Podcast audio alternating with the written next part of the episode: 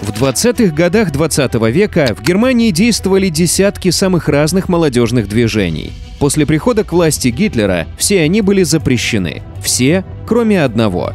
В этом выпуске ВОЗ мы расскажем историю Гитлер-Югенда. Вы узнаете, чем немецких подростков привлекал Гитлер-Югенд и зачем Рейху понадобилось вербовать в свои ряды детей, почему в организацию принимали только мальчиков, как Гитлер-Югенд менялся с годами, становясь младшим братом вермахта, и как во время Второй мировой войны он окончательно превратился в школу смерти.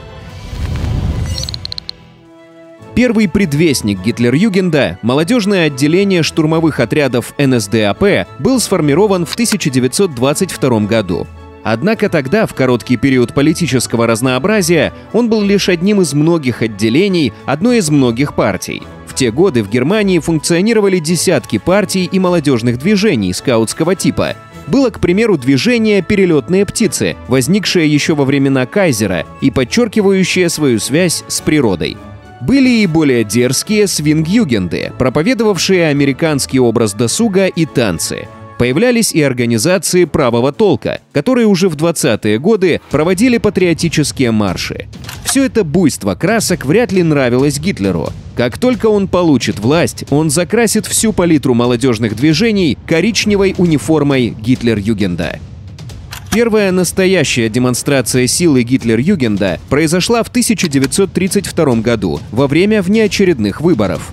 Гитлер, как глава партии, получивший весомое число мандатов, ожидал приглашения занять место канцлера. Для демонстрации мощи и поддержки со стороны немецкого народа глава Гитлер-Югенда Бальдур фон Ширах организовал 70 тысяч подростков на так называемый «Потсдамский марш», Несколько часов они маршировали перед Гитлером со знаменами и под барабанный бой.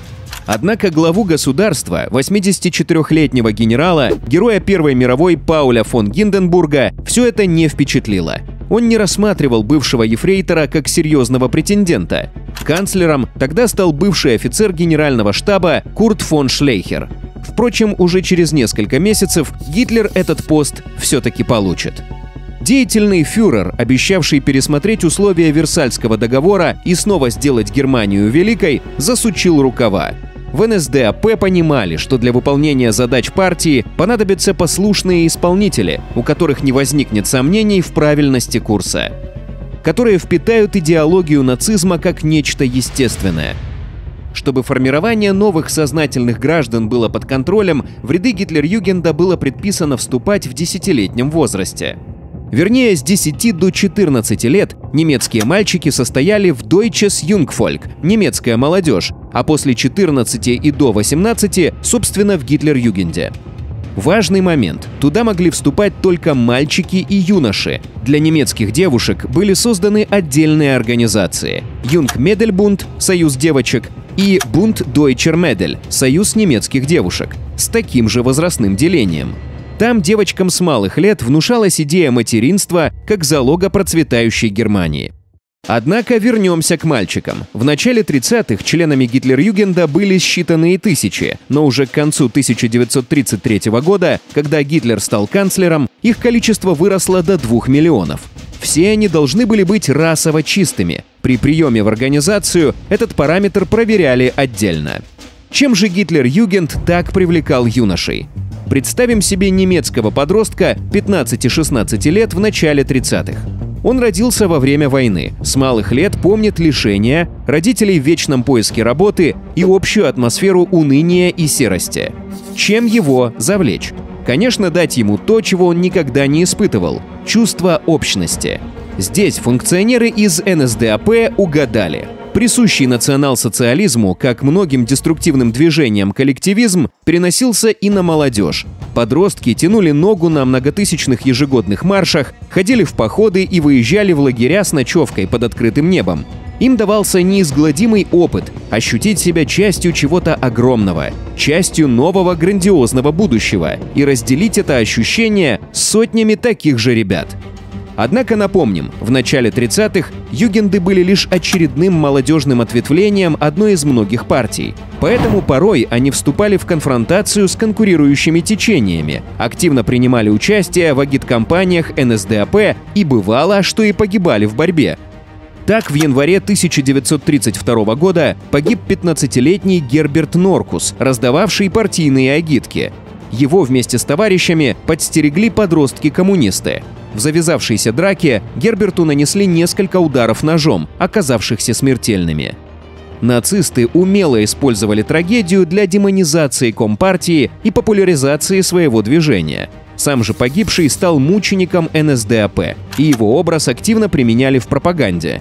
Через год о нем напишут книгу и снимут фильм, которая пополнят библиотеку немецкого агитпропа.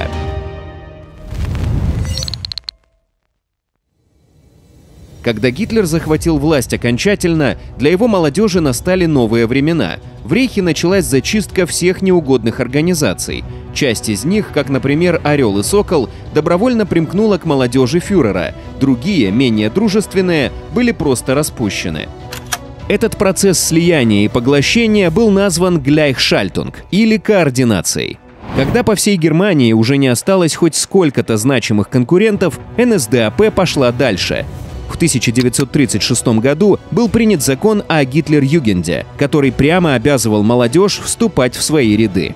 Одновременно изменился и подход к воспитанию будущих членов тысячелетнего рейха. Справедливости ради, Гитлер-Югент не был напичкан одной лишь пропагандой, к чести его первого шефа, рейхсюгентфюрера Бальдура фон Шираха. Выбор досуга подростков был широким. Кроме военных игр и маршей, песен у костра и ухи с дымком, было и авиамоделирование, и занятия живописью, и изучение народных промыслов. Ну и, несомненно, идеологическая обработка. Политическое страноведение с нужными акцентами, история Германии и расовая теория – так, под одобряющие взгляды старших товарищей, немецкая молодежь впитывала идеи ксенофобии и собственного превосходства, и, что более важно, идею самопожертвования за Отечество. Однако в новых условиях этого было мало. Вошедший во вкус фюрер уже мысленно передвигал границы Европы, и пора было подправить под эти планы молодежную политику. Потому с 1935 года в Гитлер-Югенде стали проводиться ежегодные спортивные состязания, а с 1937 — стрельба из боевого оружия. К этому моменту в рядах организации числится более 5 миллионов человек, то есть 65% от всех подростков в возрасте от 10 до 18 лет — Водоразделом, который отмежевал условный романтический походный этап Гитлер-Югенда от превращения его в младшего брата Вермахта, стал 1938 год. Тогда произошли два знаковых для Европы события – аншлюз Австрии и Хрустальная ночь. В последней члены Гитлер-Югенда приняли активное участие. Это была первая неучебная акция молодежи Гитлера – Итогом стали десятки сожженных синагог, тысячи сожженных магазинов и тысячи избитых, арестованных и отправленных в концлагеря. К слову, вождь Югендов фон Ширах осудил участие подопечных в акции. До этого момента он входил в ближайшее окружение Гитлера. Фюрер даже был свидетелем на его свадьбе, но теперь влияние Шираха стало угасать. По мнению Гитлера, ему не хватало воинственности. Однако запущенная им машина за несколько лет воспитала поколение юношей, готовых пойти в бой за Германию и фюрера. Лучшим доказательством стали сотни тысяч заявок от членов Гитлер-Югенда, которые рвались добровольцами на фронт после нападения на Польшу в 1939 -м. В следующем году новым рейхсюгендфюрером стал 27-летний заместитель Шираха Артур Аксман – при нем Гитлер-Югент достигнет пика могущества – свыше 7 миллионов человек или больше 80% немецкой молодежи.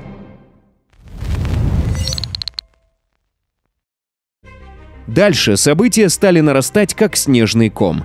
С осени 1939 года по весну 1941 Германия подчиняет себе почти всю Европу. Это было короткое время военного триумфа немецкого оружия. Но конец 1941 года ознаменовался контрнаступлением под Москвой, которое отрезвило Гитлера. Он-то планировал завершить восточную кампанию к Новому году и вступлением в войну США. Потери вермахта только за два первых месяца войны с СССР равнялись потерям за неполных два года военных операций в Европе. Очень скоро в Германии стало не хватать мужчин, и их тут же заменили члены Гитлер-Югенда. Сначала в тылу, Подростки собирали и отправляли теплую одежду на фронт. участвовали в битвах за урожай, помогали пожарным бригадам справляться с огнем после бомбардировок, разбирали завалы и даже состояли в зенитных расчетах. Однако проблемы Рейха усугублялись. В 1943 году, после поражения в Сталинградской и Курской битвах, наступательная инициатива на Восточном фронте перешла к СССР. К тому же союзники успешно высадились в Италии. Потери вермахта были настолько катастрофическими, что еще до Курской битвы был издан приказ о создании дивизии из членов Гитлер-Югенда 1926 года рождения. Первые добровольцы прибыли в тренировочные лагеря в начале июля 1943 года. Обучение будет продолжаться до конца года, после чего из юношей сформируют 12-ю танковую дивизию СС Гитлер-Югент, которую в апреле 1944 года переведут во Францию. Боевое крещение юнцы Гитлера получат в боях с высадившимися в Нормандии союзниками. За три месяца боев дивизия потеряет свыше 60% первоначального состава и будет отправлена на переформирование. В дальнейшем ее будут без особого успеха перемещать по все новым и новым участкам, пока ее остатки не сдадутся американцам. Такая же бесславная участь постигнет и многих других членов Гитлер-Югенда. На исходе войны ими пополняли отряды фольксштурма, народного ополчения, и они, плохо обученные и вооруженные, массово гибли в боях. Те, кто должны были стать строителями новой Германии, становились расходным материалом агонизирующей империи Гитлера. 20 апреля 1945 года, в свой день рождения, Гитлер в последний раз покинул свой бункер, чтобы наградить молодых бойцов. На известной кинохронике он, скрывающий сильно трясущуюся левую руку, правой приветствует членов Гитлер-Югенда, отличившихся в боях. Возможно, все потерявший фюрер хотел приободрить своих самых преданных солдат, а возможно, перед смертью еще раз увидеть то, чего было уже не встретить среди его окружения – чувство преданности в глазах. После войны Гитлер-Югент был распущен, как и НСДАП, а для Германии начался болезненный процесс денацификации и принятия случившегося. Но новую, свободную от нацизма Германию создавали во многом именно члены Гитлер-Югенда, пусть бывшие и раскаявшиеся.